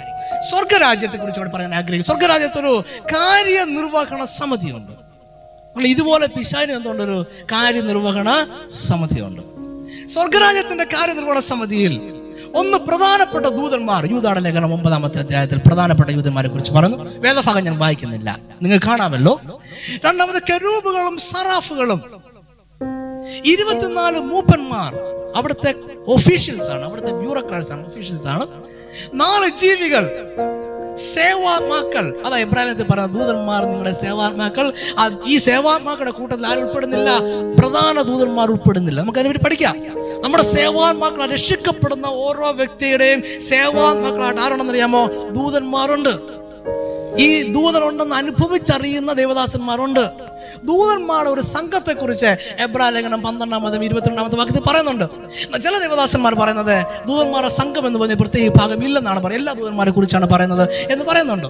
അതുപോലെ ജനറൽ അസംബ്ലി മലയാളത്തിൽ ആ വാക്കില്ല. General assembly വാക്കില്ല. എബ്രാ ലേഖനം പന്ത്രണ്ടാമത്തെ ഇരുപത്തി മൂന്നാമത്തെ വാക്യത്തിലാണെങ്കിലും മലയാളത്തിൽ ആ വാക്യം കാണുന്നില്ല. ഇംഗ്ലീഷിൽ എഴുതിയിട്ടുണ്ട് the general assembly to the general assembly and the church of the first born. ആദ്യജാതൻ ആദ്യജാതന്മാരുടെ സഭ. ആദ്യജാതന്മാരുടെ നിലനിർത്തി വേണ്ടത് ആദ്യ ജാതന്റെ സഭ എന്നാണ്. അത് യേശുവിന്റെ സഭ. സ്വർഗത്തിൽ പേര് രജിസ്റ്റർ ചെയ്തിരിക്കുന്ന യേശുവിന്റെ സഭ എന്നാണ് ആ വാക്കം. അവിടെ ജനറൽ അസംബ്ലി എന്നുള്ള വാക്ക് മലയാളത്തിൽ ഇല്ല. അതിൽ ഇംഗ്ലീഷിൽ അങ്ങനെ വാക്കുണ്ട്. ചില ദേവദാസന്മാർ പറഞ്ഞ അങ്ങനെ ഒരു വിഭാഗമില്ല. എല്ലാവരും ഉൾപ്പെടെ ജനറൽ അസംബ്ലി എന്ന് പറഞ്ഞു എന്ന് മാത്രമേ ഉള്ളൂ എന്ന് പറയുന്നുണ്ട്. അത് സ്വർഗരാജ്യത്തിന്റെ ഒരു ഒഫീഷ്യൽസ് ആണ്. ഈ ഭൂമിയിൽ ഈ രാജാവ് നിയോഗിച്ചിരിക്കുന്ന ചില ഉദ്യോഗസ്ഥന്മാരുണ്ട് ആ നിങ്ങൾ നോക്കിയേ അപ്പോസ്തലന്മാർ പ്രവാചകന്മാർ സുവിശേഷകർ ഇടയന്മാർ ഉപദേഷ്ടാക്കൾ. ഇതിൽ ഇടയന്മാരും ഇടയന്മാരും ഉപദേഷ്ടാക്കളും. എഫ് എസ് നാലാം അധ്യായം പതിനൊന്നാം വാക്യത്തിൽ ഇങ്ങനെ നമ്മൾ വായിക്കുന്നത്. ചിലരെ ഇടയന്മാരായും ഉപദേഷ്ടക്കന്മാരായും ചിലരെ ഉപദേഷ്ടക്കന്മാരെന്ന് പറഞ്ഞിട്ടില്ല. ചിലരെ ഇടയന്മാരായും ഉപദേഷ്ടക്കന്മാരായും. അതുകൊണ്ട് ഇടയന്മാരെല്ലാം ഉപദേഷ്ടക്കന്മാരാണ്. രണ്ടും ഒരു കൂട്ടരാണെന്ന് പറയുന്നവരും പറയുന്ന ദേവദാസന്മാരും ഉണ്ട്. അങ്ങനെയാണെങ്കിൽ നാല് കൂട്ടം ഉദ്യോഗസ്ഥർ അല്ലെങ്കിൽ അഞ്ചു കൂട്ടം ഉദ്യോഗസ്ഥർ. നാല് കൂട്ടം എന്ന് പറയുന്നതാണ് കുറച്ചുകൂടെ പോപ്പുലാരിറ്റി ഉള്ളത്. നാല് കൂട്ടം ഉദ്യോഗസ്ഥന്മാരെ ദൈവം നിയമിച്ചിട്ടുണ്ട്. ഇനി ഇവരെ കൂടാതെ മറ്റു ചിലരുള്ളതായിട്ട് വേദത്തിന് മറ്റു ചില ഭാഗങ്ങളിൽ പറയുന്നുണ്ട്. ഒരു പക്ഷെങ്കിൽ ഇവരെ തന്നെ ആകാം. ആ വേദഭാഗത്ത് പറയുന്ന വ്യക്തികൾ. ഒന്ന് അധ്യക്ഷന്മാർ അല്ലെങ്കിൽ ബിഷപ്പുമാർ. അധ്യക്ഷന്മാർ ബിഷപ്പ്മാർ. ബിഷപ്പ് എന്ന് പറഞ്ഞ വാക്ക് വ്യവസ്ഥകളുണ്ട്. അതുകൊണ്ട് ബിഷപ്പ് എന്ന് കേൾക്കുമ്പോൾ നമ്മളാർക്കും ആ, എന്തുവാ പേടി വരേണ്ട വിറയൽ വരേണ്ട കാര്യമില്ല. ആ വാക്ക് വ്യവസ്ഥകളുണ്ട്. ബിഷപ്പ്. സൗത്ത് ആഫ്രിക്കയിലും അമേരിക്കയിലും ഒക്കെ ഉള്ള പല സഭകളിലെയും പ്രസിഡന്റുമാരെ വിളിക്കുന്നത് ബിഷപ്പ് എന്നാണ്. പിന്നെ ശുശ്രൂഷകന്മാർ ഡീക്കൺ ഇവർ സാധാരണ മേശമേൽ ശുശ്രൂഷ ചെയ്യുന്നവരാണ്. മേശമേൽ ശുശ്രൂഷ എന്ന് വെച്ചാൽ ശുശ്രൂഷയെ സഹായിക്കുന്ന ആൾക്കാരാണ്. ഡീക്കൺസ് എന്ന് പറയും. നമ്മുടെ സഭയിലും അങ്ങനെ ശുശ്രൂഷയെ സഹായിക്കുന്നവരുണ്ട്. ഭാഗം വിഭാഗം. എൽഡേഴ്സ് പാസ്റ്റേഴ്സ് എന്നാണ്. ഈ എൽഡേഴ്സ് തന്നെയാണ് പാസ്റ്റേഴ്സ് എന്നാണ് വിശ്വസിക്കപ്പെടുന്നത്. അതുകൊണ്ട് അപ്പൊ എനിവേ മൂപ്പന്മാർ എന്ന് പറയുന്ന വേറൊരു വിഭാഗമായിരിക്കാൻ സാധ്യതയില്ല. മൂപ്പന്മാർ എന്ന് പറയുന്നത് സഭയിലെ പാസ്റ്റേഴ്സിനായിരിക്കാം എന്നാണ് വേദ പണ്ഡിതന്മാരുടെ അഭിപ്രായം. ഇത് കൂടാതെ ഒരു വിഭാഗമുണ്ട്. ആരെന്നറിയാമോ? വിവിധ കൃപാവരമുള്ളവർ. സഭയുടെ ഒന്നാമത്തെ നൂറ്റാണ്ടിൽ ഈ വിവിധ കൃപാവരമുള്ളവരുടെ ജോലി ഉപവാസ പ്രാർത്ഥന എല്ലായിടത്തും ക്രമീകരിച്ച് അവിടെ പോയി പ്രവചിക്കുക എന്നുള്ളതായിരുന്നില്ല. ആ സഭയിൽ പ്രവചിക്കുക എന്നുള്ളതായിരുന്നു. മനസ്സിലായി നിങ്ങൾക്ക്? വിവിധ കൃപാവരങ്ങളുള്ളവരെ ദൈവം ആ സഭയിലാണ് ആക്കിയിരിക്കുന്നത് അപ്പോസ്തലന്മാരെ മാത്രമേ അല്ലെങ്കിൽ സുവിശേഷരെ ദൈവം എന്ത് ചെയ്തിട്ടുള്ളൂ? അയച്ചിട്ടുള്ളൂ. നിങ്ങൾക്ക് മനസ്സിലായോ? അയച്ചിട്ടുള്ളൂ. അവരയക്കപ്പെട്ടവരാണ്. പ്രവാചകന്മാരും മറ്റ് കൃപാപരമുള്ളവരും ആ സഭയിലെ ശുശ്രൂഷയ്ക്കാണ് ദൈവം അവരെ ആക്കി വെച്ചിരിക്കുന്നത്. അതുകൊണ്ട് മറ്റൊരു സഭയിൽ ചില ഉണ്ടായിരിക്കണം എന്നല്ല പറഞ്ഞതിന്റെ അർത്ഥം. അവരെ അതിനാണ് ദൈവം എന്തിനാക്കി വെച്ചത്? ഇവിടെ ആക്കി വെച്ചത്. ഇവിടെയാണ് അവരുടെ ശുശ്രൂഷ പ്രധാനമായിട്ടും വേണ്ടത്. പിന്നെ അവർക്ക് സമയമുണ്ടെന്നുണ്ടെങ്കിൽ മറ്റു സ്ഥലങ്ങളിലേക്ക് വന്ന് കൂടെ എടുത്തു കൊടുത്തു വിടുമായിരുന്നു. എടുത്തുകൂടെ കൊടുത്തു വിടുമായിരുന്നു. ഇവിടുത്തെ പാസ് എടുത്തില്ല ആ സഭ കയറ്റത്തില്ല അങ്ങനെയായിരുന്നു അന്നത്തെ രീതി എന്ന് പറയുന്നത്. ലെറ്റർ ഓഫ് റെക്കമെൻഡേഷൻ എപ്പോഴും ഉണ്ടായിരിക്കും. അപ്പൊ അതിന് വിരോധമുണ്ടെന്നല്ല പറഞ്ഞതിന്റെ അർത്ഥം? ഈ സഭയിലെ ശുശ്രൂഷയ്ക്കാണ് വിവിധ കൃപാപരമുള്ളവരെ ദൈവം ആക്കിയിരിക്കുന്നത്. അങ്ങനെയാണ് അന്നത്തെ ക്രമീകരണം. ഇവരെ പ്രധാനപ്പെട്ട ശുശ്രൂഷ ഇതോടെ പറഞ്ഞ ശേഷം നമുക്ക് ഇന്നത്തെ ബൈബിൾ ക്ലാസ് അവസാനിക്കുകയാണ്. മനുഷ്യരെ പാപത്തിൽ നിന്ന് വിടുവിക്കുക. പിശാചിന്റെ പ്രവർത്തികൾ അഴിക്കുക. പിന്നെ ഒരു- കാര്യമുണ്ട് ക്രിസ്തു എന്ന തലയോളം വളർത്തുക. ഞാൻ എന്തിനാ ഈ ബൈബിൾ ക്ലാസ് എടുക്കുന്ന അറിയാമല്ലോ? ക്രിസ്തു എന്ന തലയോളം വളർത്തുക എന്നുള്ള എന്റെ ജോലി ചെയ്യാനാണ്. നിങ്ങൾ വളർന്നോ ഇല്ലെന്ന് എനിക്ക് അറിഞ്ഞുകൂടാ ഞാനത് പറഞ്ഞു. ഞാൻ ഡെമണോളജി പഠിപ്പിച്ചു കഴിഞ്ഞപ്പോൾ ഞാൻ വിചാരിച്ചു ഓ ഈ സഭ ഇതുപോലെ അങ്ങ് ശുദ്ധീകരിക്കപ്പെട്ട് കാണുമെന്ന്. ഡെമണോളജി പഠിപ്പിച്ചിട്ടും ടി വി സിയിൽ കാണുന്നവരുടെ ആ എണ്ണം കുറഞ്ഞിട്ടേ ഇല്ല സഭയിൽ. അപ്പൊ എന്റെ ജോലി ഞാൻ ചെയ്യുന്നത് മാത്രമേ ഉള്ളൂ. എന്നോട് അതിന് മാത്രമേ കണക്ക് ചോദിക്കൂ.